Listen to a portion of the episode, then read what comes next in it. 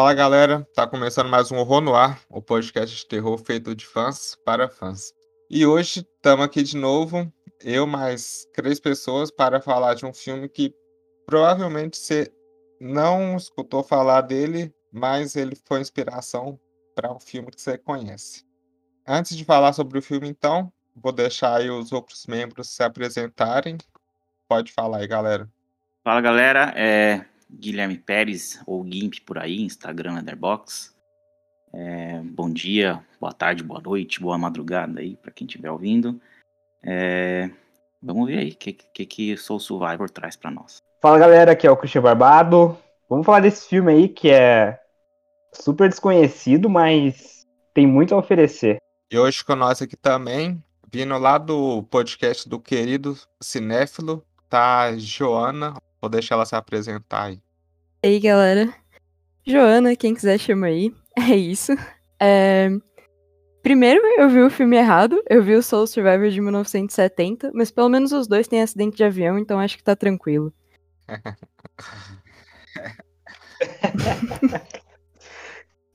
vou, vou, vou, dar um. Porque quando a gente foi ver, teve, deu muito. Porque o Klaus apresentou pra gente no, no cineclube que a gente tinha de terror, né? E deu muito trampo pra ver. Deu muito trampo pra ver, porque é, o torrent que tinha não tava funcionando mais. Acho que umas duas pessoas conseguiram ver por lá e depois, tipo, parou de funcionar. Aí, tipo, tinha a versão dublada na internet, só que muita gente também acho que baixou errado a versão da década de 70. não, não tinha legenda, não tem até hoje legenda. Tanto que eu fui rever agora, eu vi sem legenda. Enfim, compreensível. Cara, e o pior é que, tipo assim, esse filme ele até tem no YouTube, tá ligado? Mas ele tá numa qualidade, assim, questionável.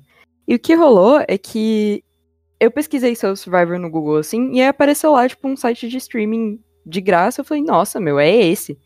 E aí eu fui ver, e, mano, tinha similaridades, tá ligado? Eu, eu, eu realmente comecei a perceber o negócio do acidente de avião, comecei a ver, tipo, o rolê de morte e tudo mais, e eu.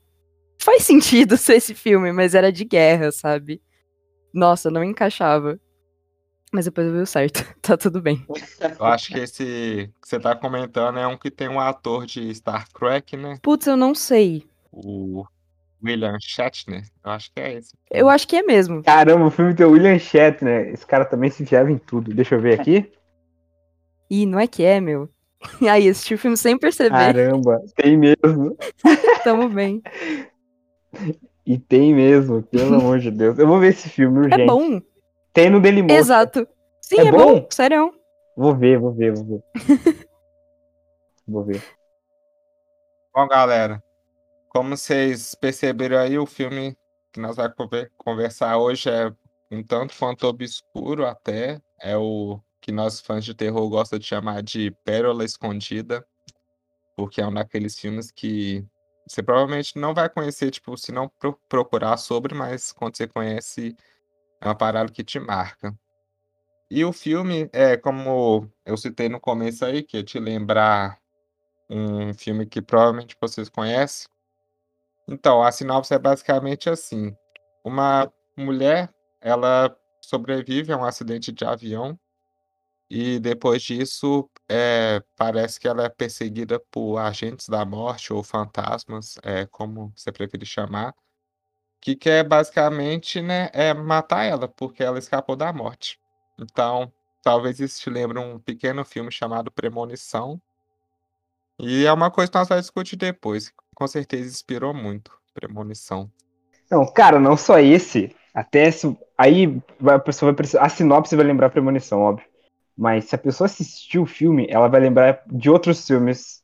A gente vai até falar mais melhor depois, mas, por exemplo, um filme que me lembrou muito quando eu tava assistindo esse é aquele. É, It Follows, Sim. Corrente do Mal. Lembra muito, lembra muito também. Com certeza, acho que foi inspiração também pro It Follows. Até essa, essa vibe atmosférica do filme, né?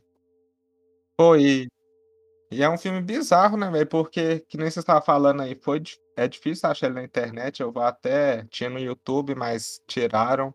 Acho que até esse podcast sair, eu, eu mesmo vou para lá de novo. Eu, eu dei. É, mano, que eu dei muita sorte com esse filme. Eu, eu passava de um. Participava de um cracker privado, né? É, torrente privado. E alguém postou, tipo, dublado, Fraga, um filme que você não acha nem legendado, você achar uma cópia só dublada, assim, eu fiquei bem curioso, sabe? E, mano, e, tipo, eu dei play no filme, assim, a, a música já começa, essa uma música meio, é, como é que fala, meio fantasmagórica, atmosférica mesmo, sabe? E desde, desde o começo, acho que o filme já te prende, já, já chama sua atenção. É, pra, ainda mais depois se você for pesquisar sobre a produção de filme e tal, é um, um desses filmes de guerrilha mesmo, sabe? Esses filmes que, tipo, maioria dos filmes, é, os locais que eles filmaram, eles não tinham permissão, sabe? Eu acho que é uma coisa que hoje em dia não deve ser fácil de fazer. E, e por isso mesmo que eu acho que esse filme é, tipo, merecia tanto alguém falar sobre ele, porque acho, até esses canais grandes de YouTube, de cinema e tal, eu nunca vi ninguém falar sobre esse filme aqui no Brasil, sabe? O que me deixa até curioso de onde que veio esse filme dublado. Acho que na época do VHS, assim, ele devia ser famoso. Foi na televisão, eu acho.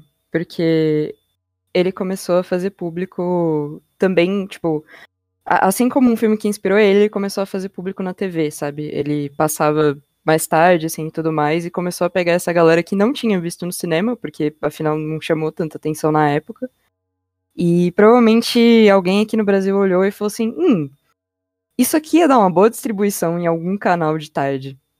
Numa, num super cine da vida que passa, né? Um corujão. Sim, sim. Não, eu consigo muito ver aquela dublagem num corujão, cara. Tipo, Se bobear, tem que pesquisar, mas deve passar até hoje. Sim. Sim. É muito isso. Aqueles filmes do colegial que você vê assim, e depois você fica pesquisando décadas pra saber qual filme que era que você pega no meio. Sim. Porque você nunca vai achar nem os atores que estavam ali, nem o diretor, tipo, é completamente incógnita. É, é todos os da vida, ninguém que. Essa atriz mesmo, ela aposentou depois desse filme, ela não fez mais filme. Acho que ela ficou chateada. Eu não, eu não lembro se é, se é realmente isso, se é verdade, mas eu tinha lido que ela ficou um pouco chateada pela repercussão que o filme teve, que não teve muita, justamente.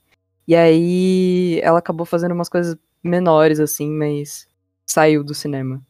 Acho também que ela meio que vivia nesse, nessa cidade pequena, nos Estados Unidos. Aí o diretor meio que viu um filme que ela fez antes, chama Girlfriends, eu acho que é isso. Aí ele meio que quis chamar ela, sabe? Ah, mas o filme deu tanto problema, tipo, até pra filmar acho que foi de boa. Eles filmaram em 28 dias, mas parece que o filme não deu lucro, sabe? E depois acho que a, o pessoal da produção conseguiu nem pegar o dinheiro de distribuição tipo de VHS, DVD, sabe? Acho que ela só desistiu e voltou para a cidadezinha dela. E o, outra coisa bizarra é que um outro ator do filme morreu uns meses depois. É, acidente de carro. Então, é um desses filmes que, tipo assim, até a, até a produção, sabe? Consegue ser meio que interessante, assim. Sim, sim. E eu imagino também que, que pra época não devo ter feito sucesso nem com a crítica também. Não é um filme que tem cara de que a crítica vai amar, tipo, na época. Assim. Tem, tem cara desses filmes que são um pouco incompreendidos na, na época. Esse aí é incompreendido até hoje, né? Porque ele não é muito conhecido. Mas. É, completamente justiçado. Mas. Enfim, não, não deve ter sido um sucesso de crítica também. Não foi, realmente não foi. O pessoal pegou depois, é, depois que saiu do cinema e tudo mais, assim, quando ele começou a voltar.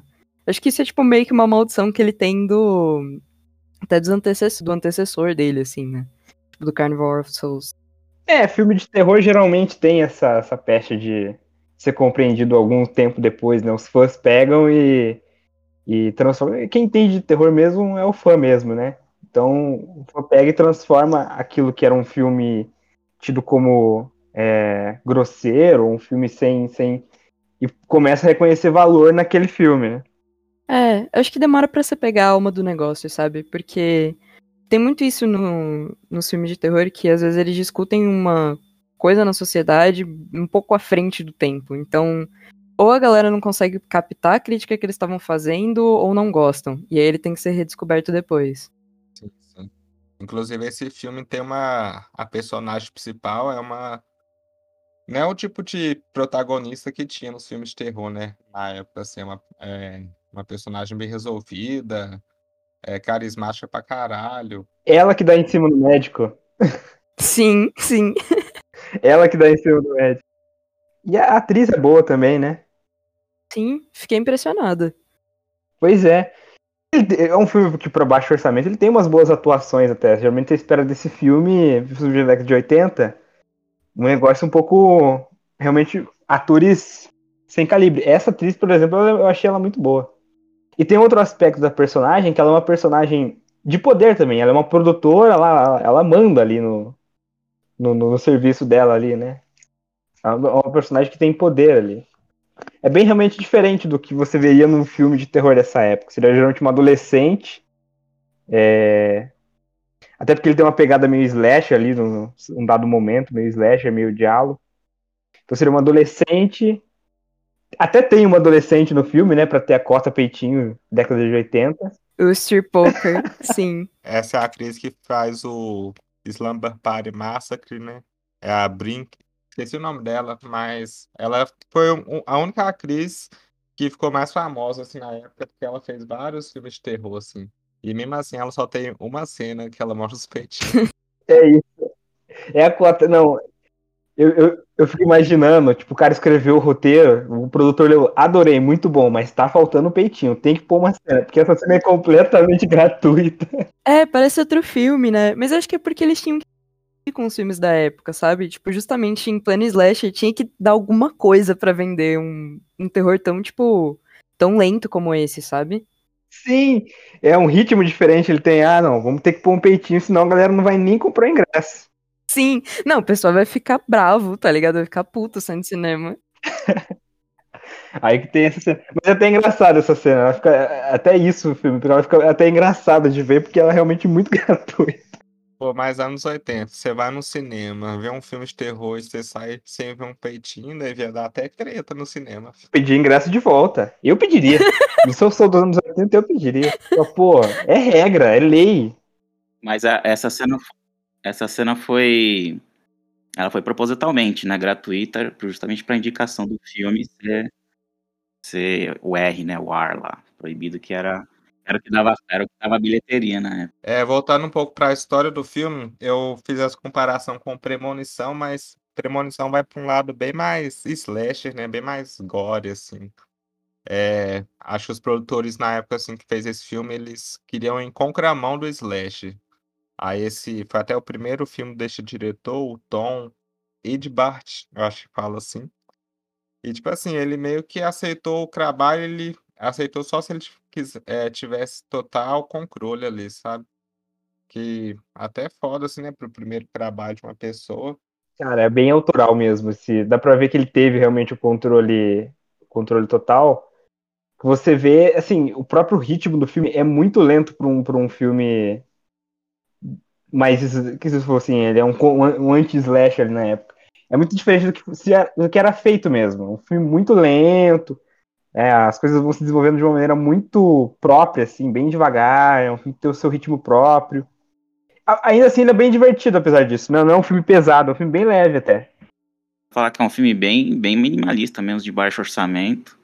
É, inclusive, vocês falaram que é um anti-slasher, justamente porque eles estavam querendo não pegar na onda dos slashers, né? Barato que dava lucro, tentar fazer algo diferente também para dar o lucro. É, pena que não deu muito certo, né? Mas, mas enfim, 20, é, 40, quantos anos depois? 40 anos depois, sei lá. Então, tamo aí. Ainda não é tão conhecido, mas. Cara, mas assim, apesar do baixo orçamento desse filme, ele é, ele é muito sofisticado, assim. A direção de arte dele é bem interessante. Esse, tipo, os cenários, a casa da, da moça, principalmente, é um negócio bem, é, tipo, tem umas cores muito tem um verde na cozinha, bem pesado. Aí o quarto dela é tipo uma madeira, assim, é bem. Ela tem um relógio que, que o diretor dá uma, uns close no relógio, assim, de um, um relógio de gato.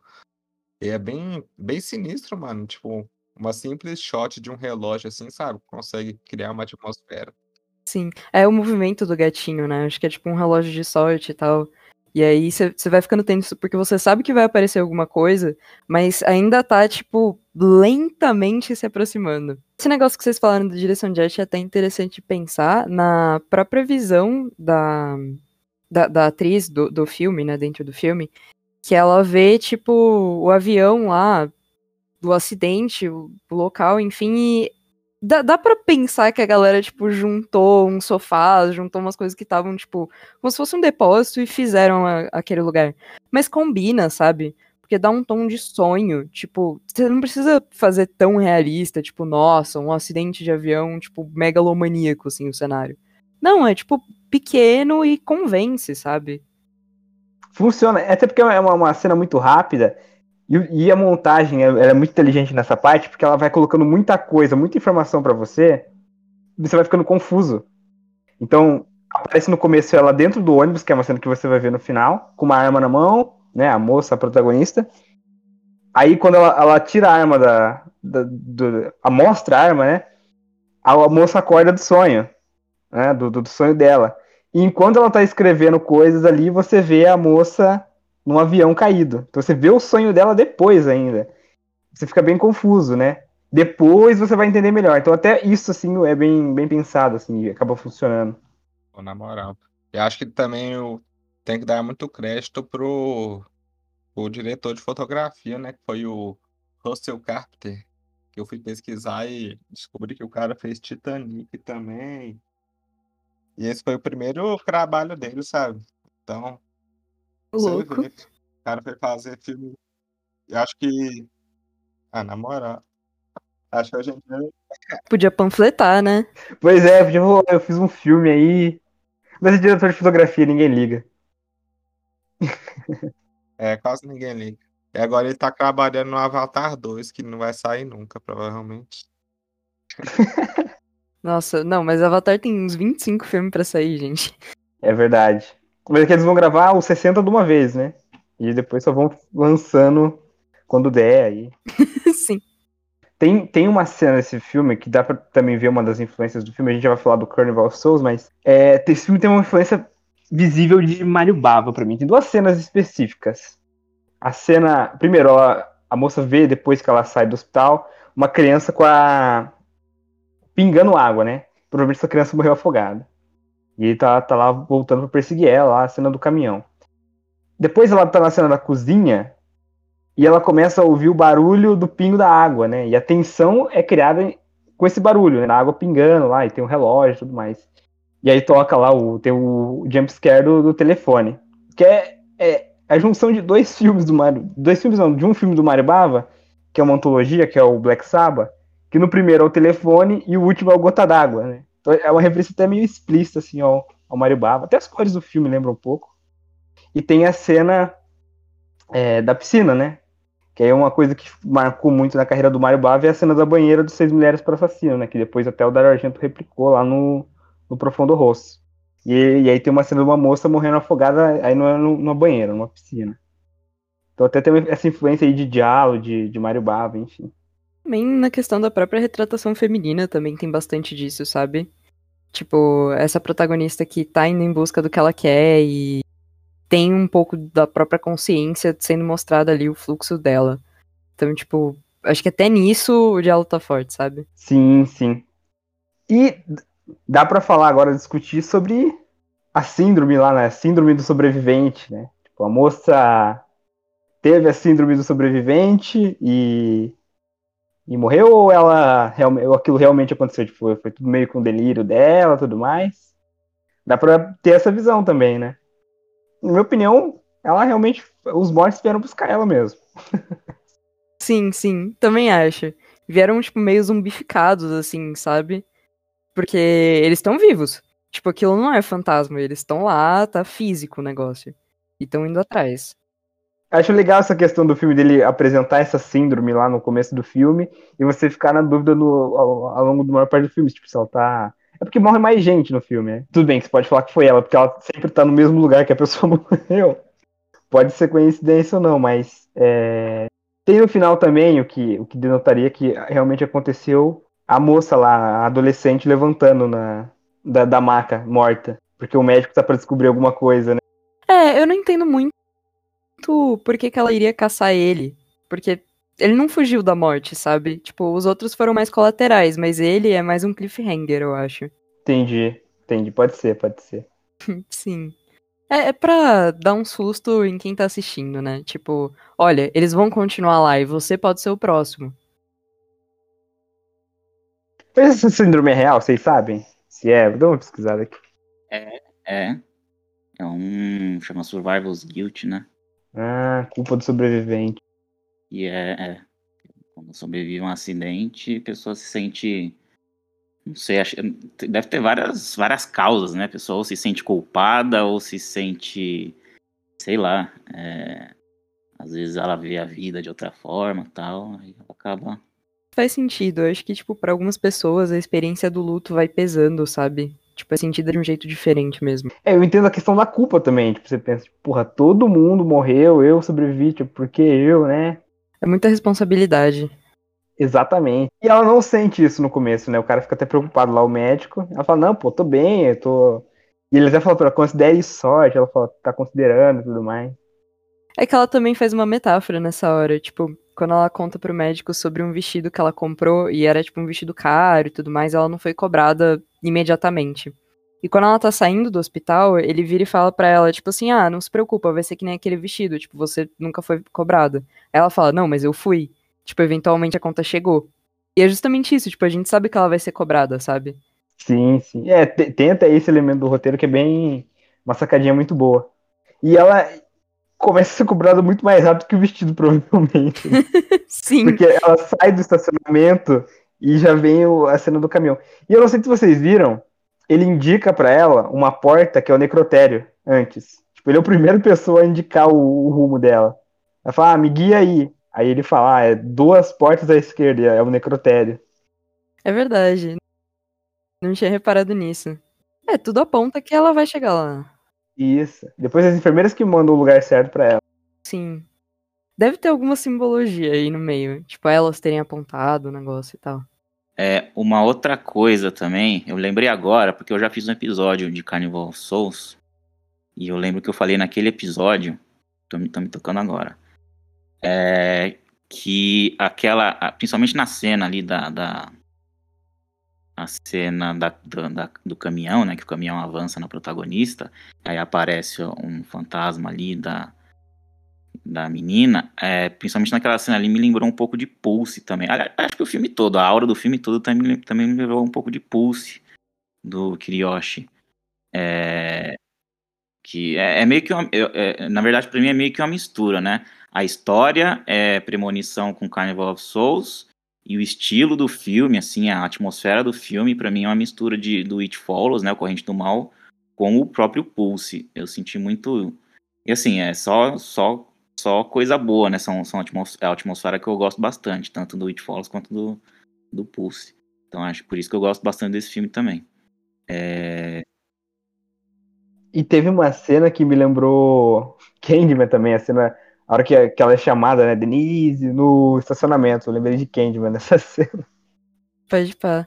Tem, tem um pouco de pânico também, eu acho. Tipo, quando ela tá na casa da vizinha e aí começa a vir o o, morto, né, que sofreu um acidente de carro e tal, começa a tentar entrar na casa e ela pega uma faca justamente para se defender. E é muito a primeira cena de pânico, assim. Tem. Esse já é, eu acho que é uma coisa já até meio diálogo também, meio. Talvez mais pro Dario Argento, talvez. Mas lembro Pânico mesmo. Lembro muito Pânico. Lembro vários filmes desse filme. Eu lembrei um pouco também de dois do Shyamalan lá, o, os dois primeiros. Corpo Fechado e Sexto Sentido. Tem até um, uma vibezinha também desses dois filmes. E eu não sei, como são dois filmes do mesmo diretor, eu até imagino que ele tenha assistido esse filme realmente para fazer esses dois. Ainda mais sendo os dois primeiros. Sim, acho que ele pegou bastante também esse negócio do seu sentido de Carnivore of Souls, tipo, ele viu assim, sabe? Ele olhou e falou: "Nossa, vou fazer bilheteria". Então, esse filme, ele lembra muito o Carnival of Souls, né? filme da década de 60, que também é baixíssimo orçamento, e esse dá pra ver que, é, que ele é de baixo orçamento, ele tem aquela estética do filme de terror de baixo orçamento da década de 60, tipo é, Noites dos Mortos Vivos, por exemplo, até lembra, lembra um pouco o clima também. E... Mas eu acho que esse é até menos orçamento que o. O Noite de Mortos Vivos, né? Porque tem até menos personagens e tudo mais. E atores menos. Tipo assim, eles não eram atores profissionais, né?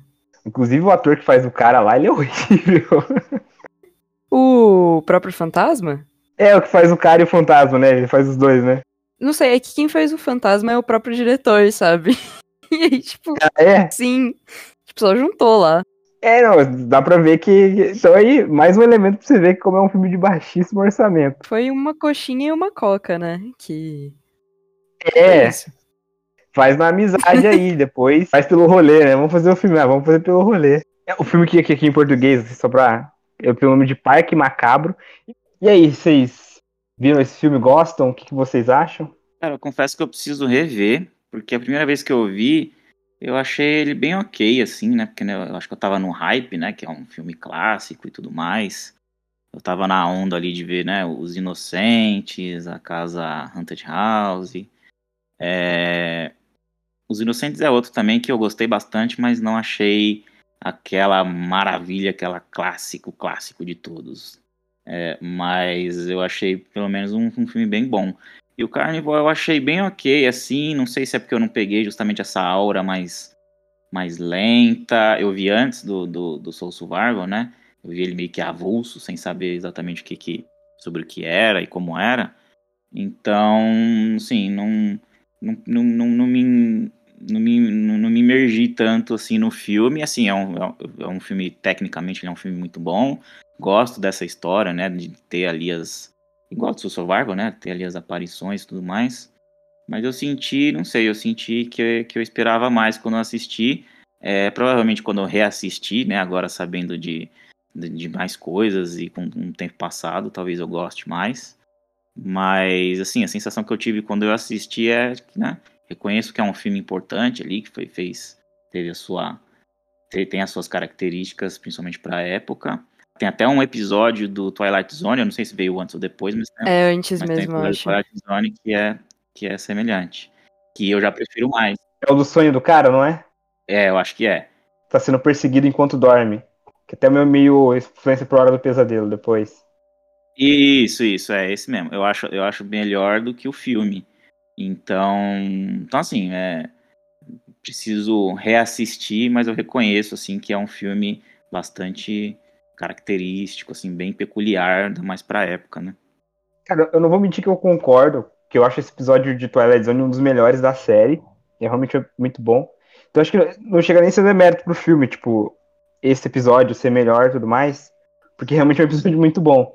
Mas eu gostei muito da, da vibe desse filme, assim, do, do clima que ele cria, uma coisa meio onírica, meio.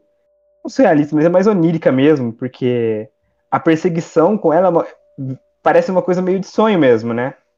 Mas que no final você Uhum. veja que é, era uma coisa meio, meio real, né? Pelo, pelo final, meio spoiler aí. Mas enfim.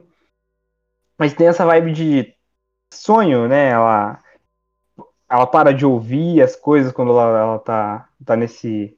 Né? Para de ser vista também, né? E aí, às vezes, ela tá tocando piano e ela sonha com o, o parque lá, o, o carnival mesmo, com um baile, o pessoal dançando. Até não sei se serviu de influência aí pro, pro, pro Kubrick no, no Eyes Eye Shut, pode, pode ter sido. Mas é bem interessante, assim, ele realmente tem um clima muito diferente e tem essa coisa, essa cara de filme de baixo orçamento da década de 60 que eu já gosto de princípios. E é um filme bem criativo até, se você for pensar.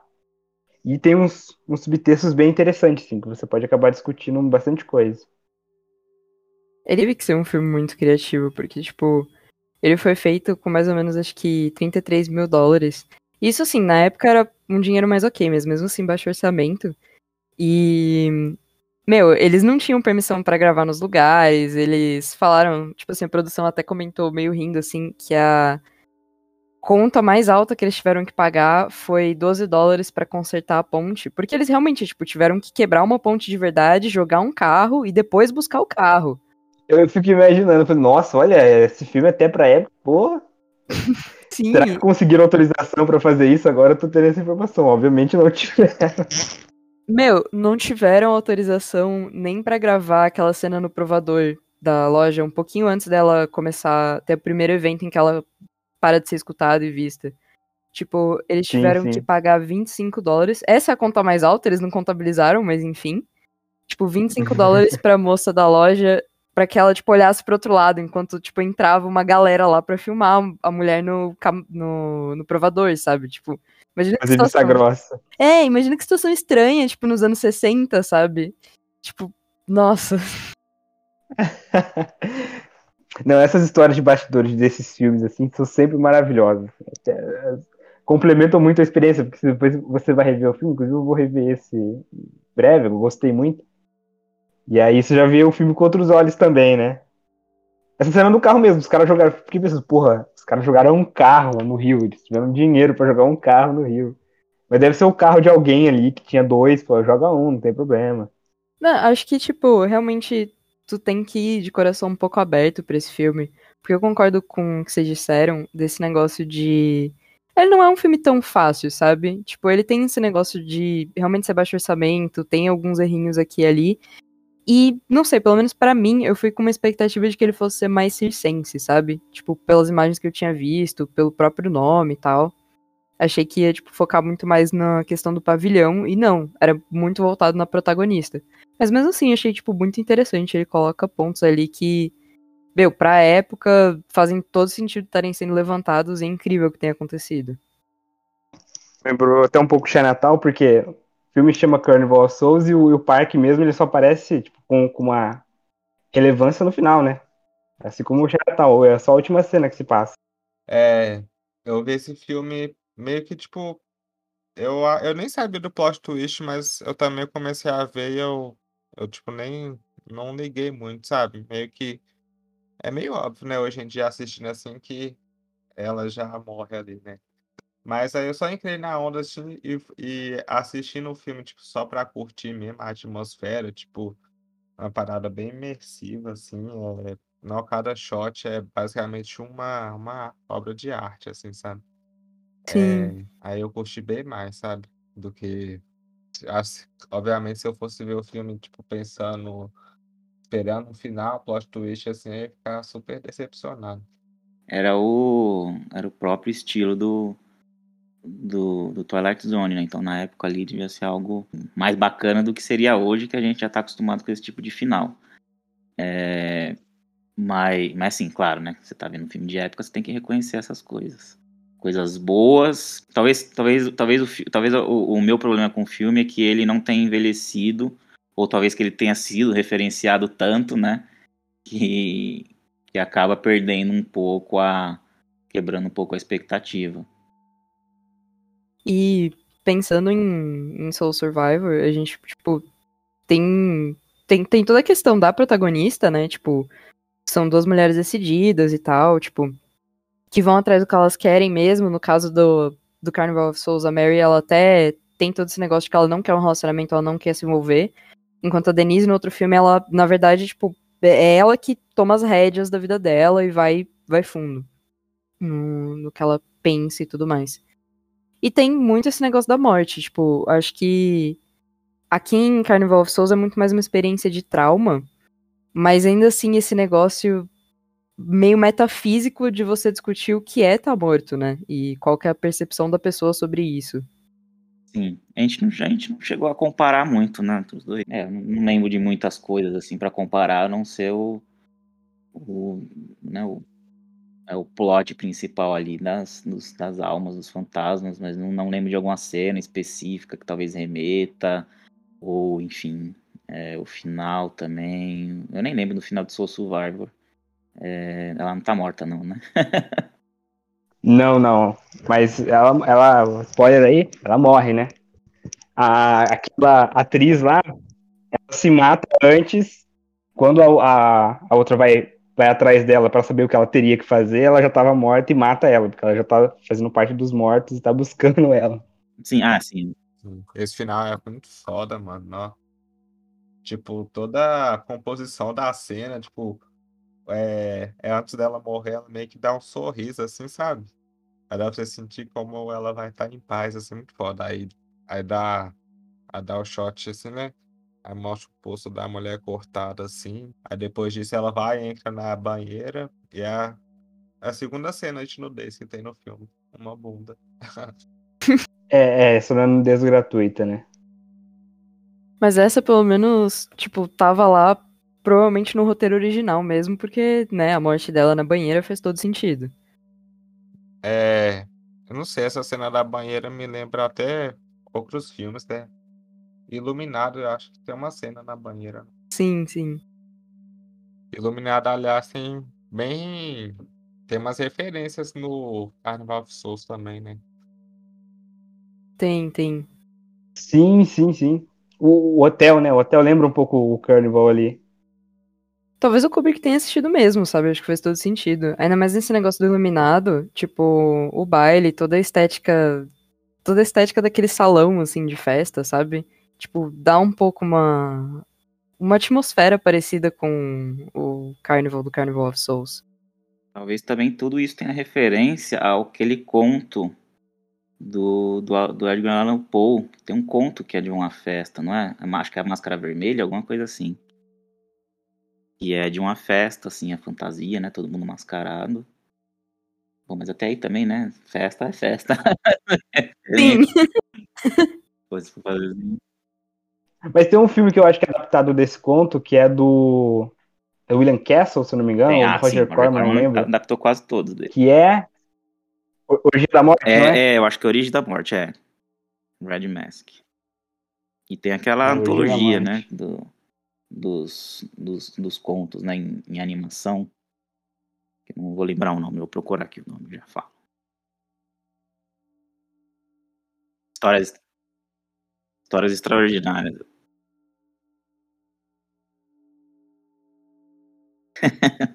Gente esquisita, exato. Mas tem, tem, acho que outro elemento bem à frente do tempo, assim, que é a- até da. a- falando da personagem ser muito decidida tudo mais, é da, da questão. Até faz ela ser um pouco cética, né? A, dela, ser, dela não ser religiosa, né? Tá trabalhando na igreja meio que. Ah, ela precisa do dinheiro tudo mais, né? E. E mostra, assim, é é uma característica da personagem bem interessante. Você já vai vendo que ela é uma personagem mais. é, própria, ele tem uma, uma, uma, uma, opinião muito forte, né? Uma personagem de, de opiniões muito fortes e até cética. Isso vai, vai, vai configurando no filme, ponto que ela tem aquele diálogo com o médico, né? Que eles vão discutindo o que, que é imaginação, o que, que não é. Tipo, assim, até, até as pessoas é, mais céticas também têm imaginação, né? Nessa parte do médico, eu sinto muito que é tipo. O terror da mulher é a histeria do psiquiatra, sabe? Tipo, é, é isso, é assim que é definido. Mas. Ao mesmo tempo, ela bate o pé dela e fala: Não, eu, eu vou resolver isso. E ela quer resolver até o final, até que. Acho que é justamente, tipo, uma jornada dela entender onde que ela realmente tá no mundo. Tipo, perceber o que que aconteceu e muito provavelmente quando ela se vê dançando ali, ela entende que ela não tá lá. Pois é. Faz, faz muito sentido. E tem, tem também a questão, tipo, o médico obviamente coloca isso como uma loucura dela, né? Então é. E no final ela tava certa, vamos dizer assim. Então acho que é. Essa visão de quando a mulher tem uma opinião muito forte, talvez ela seja meio louca tudo mais, né? Tipo, ah, essa mulher é maluca, não sei o quê. Sim, e acho que é uma coisa que vai pra Soul Survivor de tipo, ela também tá sendo punida por ter toda essa individualidade que ela tem, sabe? Tipo, não vão deixar ela continuar tomando as escolhas dela e seguindo a vida dela. Tipo, ela não pode fazer isso. Porque ela é especial de um jeito diferente ali. Tem, tem uma coisa que eu acho muito interessante também, que no primeiro, primeiro take dela, você vê que ela tá com medo daquela corrida, né? E aí acontece, ela sobrevive e tudo mais, e depois você vê ela, ela ainda muito acuada, aparece aquele cara lá que eu falei, é um péssimo ator, no quarto dela tentando invadir completamente inconveniente, um cidadão extremamente inconveniente, mas enfim. E aí ela tem um sonho lá com, com o baile, e depois ela tem um diálogo com o cara, fala assim que, tipo, à noite é, as pessoas dão asas às fantasias e tudo mais. E aí você vê como, quando ela começa a ter um fascínio pelo Carnival, né? Então, não sei, pode ser uma, uma metáfora aí pra, pra mulher tendo essa. de- Depois desse choque que ela teve. Até me lembra um pouco Crash nesse sentido, de, de, de querer não sei, aproveitar mais a vida, de querer correr riscos depois de ter corrido algum tipo de risco, né? No Crash tem um pouco disso. O cara, é, depois que sofre lá o primeiro acidente, ele, ele ganha um fascínio por acidente, né? É, tem tudo a ver com querer se sentir vivo, né, depois. Pode ser também. E aí, no caso dela, faz até mais sentido, porque ela não tava, né? Sim, sim, ela tem que se provar viva. É muito foda. E a trilha sonora, velho, é. Isso aí eu fui perceber só depois do- de ver o filme. Mas parece que ela meio que toca na, na cabeça dela, né? Tipo, a trilha sonora que nós escuta. É o que tá. Tipo, ela tá ouvindo na mente dela, né? Tem, tem um momento que eu acho muito interessante da transição da trilha sonora, que toca desde o começo, inclusive lembra muito do episódio de Twilight Zone que a gente citou. Até vou pesquisar o nome aqui. É, não é The Hitchhiker? Acho que é isso. Também tem esse, que é tipo sobre um motorista. Não, tem- não, mas realmente tem esse também, que é ótimo. É, então. Que é tipo um motorista que sofre um acidente. Acho que é tipo até uma motorista que sofre um acidente na estrada. E aí ela começa a ser perseguida por um fantasma de alguém pedindo carona. Da Ida Lupino, esse filme. Ah, não sei. É porque na verdade eu nunca vi esse episódio. Eu só, tipo, conheço assim a história dele. O nome é The Hitchhiker. É do Twilight Zone também. Ah, tá, um episódio de Twilight Zone. Inclusive, ele, ele, ele tem uma. Ele inspirou, não, porque é praticamente uma readaptação de, um- de uma história no Creep Show 2. Creep Show 2 tem uma história bem parecida. E, cara, é, essa história me traumatizou na, na infância, porque eu vi, eu era pequeno, passei anos traumatizado com esse cara da carona, cara. Impressionante. Quem não viu o Creep Show 2 aí, assista, porque é, é, não é tão bom quanto o primeiro, né? O primeiro é, é sensacional, mas o 2 também vale a pena. Mas, mas só voltando pra questão da trilha sonora, que a trilha sonora começa a tocar desde o começo do filme e tudo mais, e corta pra um momento e ela tá tocando uma música que a gente tava ouvindo. Que, inclusive dá pra ver que não é ela que tá tocando, né?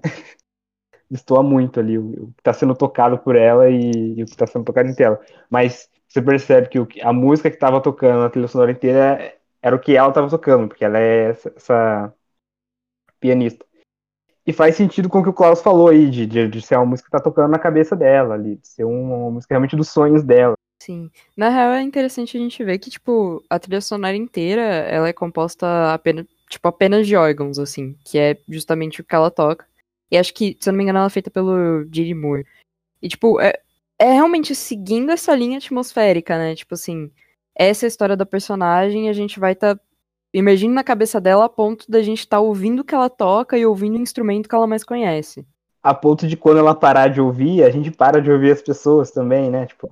E a trilha sonora lembra muito essas músicas que tocam em parque, de diversão e tudo mais. Então, então faz todo sentido, assim, também. Uhum. Ó, eu acho que o nome do episódio que, que o Barbado tá falando é Uma Parada em Willoughby, nome da cidade, né?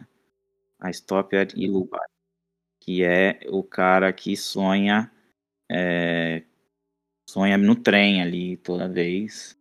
Não, não, acho que não é esse não, acho que eu acho que nesse é só ele que tá, que tá morto, não é todo mundo. Não é esse não, não é esse não. Vou achar aqui que tá nos meus favoritos. Então provavelmente é. É que tem até uma cena num, num carnival, tem a cena num parque de diversões, assim. Acho que o final lembro, tem num parque de diversões. Esse, esse episódio tem uma estética muito, muito, muito foda, muito foda. Vale muito a pena conferir. Acho que chama Sonhos. Esse é um dos melhores. Esse e Eye of the Beholder são dos melhores. É Perchance to Dream é o nome do episódio. Que aqui no, em português chama O Sonho, mas é Perchance to Dream. Recomendo muito, vale a pena conferir. Tem uma outra inspiração de Carnival of Souls, que é, se eu não me engano, é baseado num conto algo assim, que chama An Occurrence at the Old Creek Bridge. Que é, tipo, sobre um cara que ele é condenado ao enforcamento numa ponte. E aí, tipo, quando eles vão enforcar ele, ele acaba caindo na água, né? Ele consegue se soltar lá. E aí ele fica fugindo do. do não, não são soldados, acho que dos oficiais, assim, que perseguem ele. Até que ele consegue chegar no. até o par romântico dele e tudo mais. Só que quando isso acontece, corta e volta pra mostrar que ele tava morto desde o princípio. Tipo, ele morreu lá na ponte e tal. Então, tipo, isso é um filme um pouco mais antigo, acho que tem algumas versões também, já que ele vem da literatura. Mas é muito isso, sabe? Tipo, tem o negócio da ponte, tem o negócio de do que que é entre o, o último suspiro e tudo aquilo que tá passando na cabeça da pessoa que tá pra morrer. Mas vai ser foda esse filme aí, eu vou procurar depois. Qual que é o nome?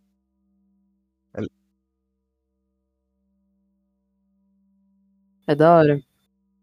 Chama An Occurrence at Oak Creek Bridge. Eu não sei como que fica em português, na real, até porque tem algumas versões. Tipo, eu vi um curtinho, assim, no, no YouTube, mas, mano, tem, tem algumas, algumas versões disso. Pô, e tem outra coisa que mistura acidente de avião e pessoas que estão mortas desde o começo, que é Lost. Nossa. Certeza que foi influência. É, eu, eu ia falar do Lost, quando vocês falaram lá no, no, no início de, de a pessoa não saber se tá, se tá morta e no final tá morta, não sei o que lá. Inclusive, queria soltar que o final de Lost é muito, Muito bom. Quem critica, Muito nada. não aí não sabe o que tá falando. Eu não assisti Lost, então. Mas é, é aquele plot twist que todo mundo já sabe também. Tipo de Star Wars. É o, fina- o, esse final de Lost aí. Eu Acho que, é- na real, eu falei isso, mas Lost é bem mais complexo, assim, mas eu não vou falar muito disso agora. É, não é, não é, não é que todo mundo esperava, porque é um final meio aberto, existe várias interpretações pro final. Ah, por isso, que, por isso que o pessoal não gostou, então. Porque não foi um final fechadinho. É, talvez. Não, existe ali um, existe ali um, né, um, sei lá, um, É, foi numa época que, que, tipo, a série estava começando a bombar, fraga. Aí geral tava esperando um, um final foda, assim. Eu acho também os roteiristas ficavam mudando as coisas porque tinha gente que ficava, tipo, adivinhando o que que ia acontecer, eles falavam e mudava. É, eu acho, eu acho que Lost deve ter sido a primeira, uma das primeiras que, né, todo episódio era um cliffhanger ali, sempre tinha uma surpresa, uma surpresa, uma surpresa, meio maluca também, né, então acho que o pessoal se decepcionou no final com isso, né, que não, não surpreendeu tanto. Realmente a última temporada não tem tanta, assim, revelação e tal, vai só meio que seguindo o desfecho. Talvez tenha sido isso. Mas o desfecho tem aquela camada um pouco mais né, mais óbvia ali, que o pessoal meio que interpreta, mas tem várias outras ali que você pode interpretar de várias formas diferentes. Na moral. E falando em final, agora eu lembrei de uma coisa. Eu vou dar um spoiler. Quem não viu o filme Soul Survivor, não escuta essa parte. Mas na minha cabeça, eu sempre lembro do final sendo da mulher entrando na banheira e tal, mas na real, o final é lá no. Como é que fala em português? É necrotério. Onde o corpo levanta, né? E, tipo assim, os produtores tinham a ideia, tipo, daquilo lá ser um cliffhanger para um segundo filme, que nunca aconteceu, que bom. Mas mesmo, tipo, funciona até como um final normal, sabe? Que meio que mostra que aquele ciclo vai continuar até morrer todo mundo. O que eu achei bem foda, na real, isso aí. Não, não. Acaba me lembrando um pouco o Gota d'Água do Mario Bava mesmo. Que tem essa coisa do ciclo e tudo mais. Mas é essa, todo essa, esse conceito, né, velho? Tipo, de escapar da morte, ela vem atrás de você, acho uma parada bem, bem foda, na real. O primeiro Premonição faz isso muito bem também, tipo. Eu, eu gosto do Premonição até o terceiro, na real, mas o primeiro com certeza é o melhor, né? E, e essa parada que também o filme foi bem corajoso de fazer, tipo, matou quase todo mundo ali é, do elenco principal. É uma coisa que Premonição também faz, né? Uma outra influência que eles pegaram aí. É, e até na coisa que, que, que falou de ser um anti-slasher, né? Não, de não ter a Final Girl, né? Da Final Girl morrer mesmo. Né? Que seria a Final Girl. Uhum, é verdade. E, e pode entrar também aí, de- né, colocando no arquétipo do slasher, é, ela transa no- durante o filme. Então aí, ó, a punição pra mulher vem.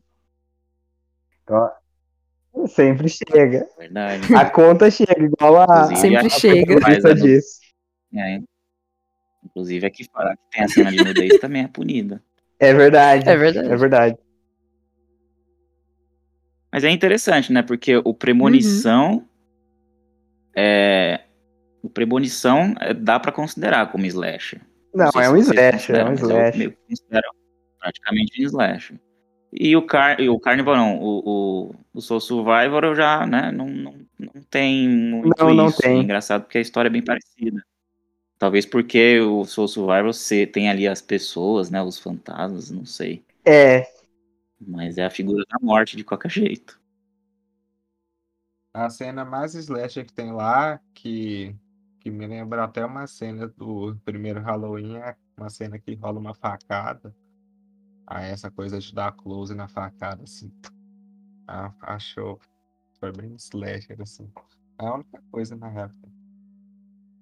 Mas até o negócio que eu falei da, dela ser punida ali faz muito sentido com o que a Juna tava falando de, de é, dela ser uma mulher muito decidida e tudo mais. Então, então pode ser realmente, tipo. E até que falando que o que tá acontecendo ali era meio que uma punição pra ela por ser essa mulher mais livre, mais decidida, mais cheia de si e tudo mais. Então. Então pode ser, pode ser uma, uma sacadinha aí que os caras fizeram de usar esse elemento. Igual, e aí entra muito no It Follows, igual o It Follows fez de pegar esse elemento do, do, do, do pessoas que fazem sexo morrerem e trazer um comentário por trás disso. Sim, sim. Cara, eu, eu acho que tá nas entrelinhas ali, sabe? Tipo, é possível interpretar dessa forma. E também o It Follows, ele traz um negócio muito louco, porque eu acho que diferente Premonição, ele, ele segue um pouco mais a estética da morte do Soul Survivor.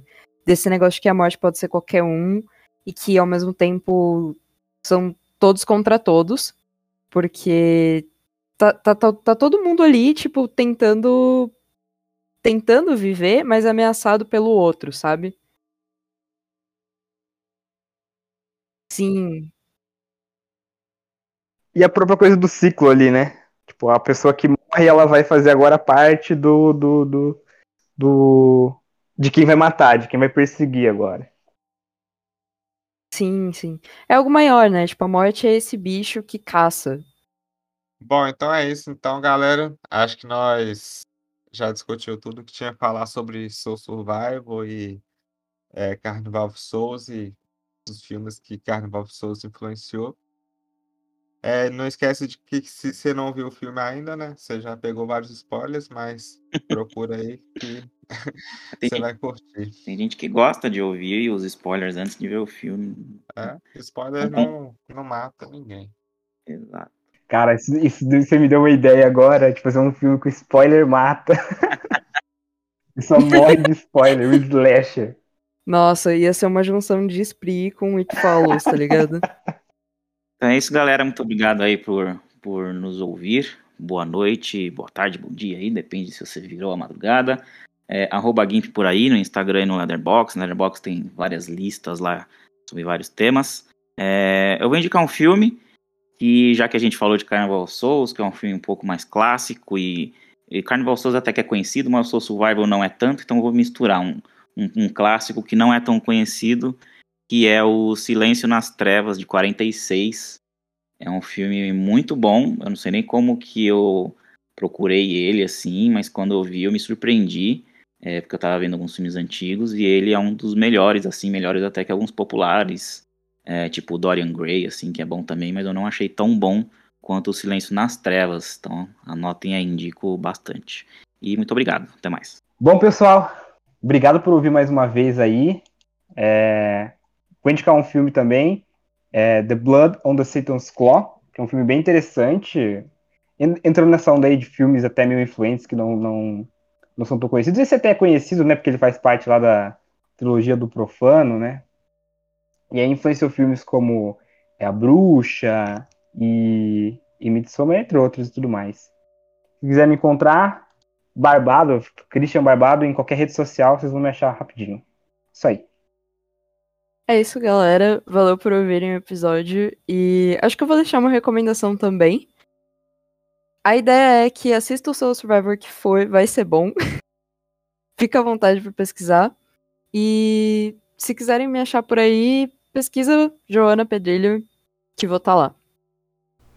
Bom, então é isso, galera. Valeu de novo aí quem escutou até aqui. Mais um episódio aí do Horror no Ar. E eu queria agradecer de novo a Joana, do querido Cinéfilo. E é isso. Até o próximo episódio. E não esqueçam de seguir nós nas redes sociais, Horror no Ar, lá no YouTube, Spotify, Instagram, etc. E é isso aí. Falou. Até a próxima.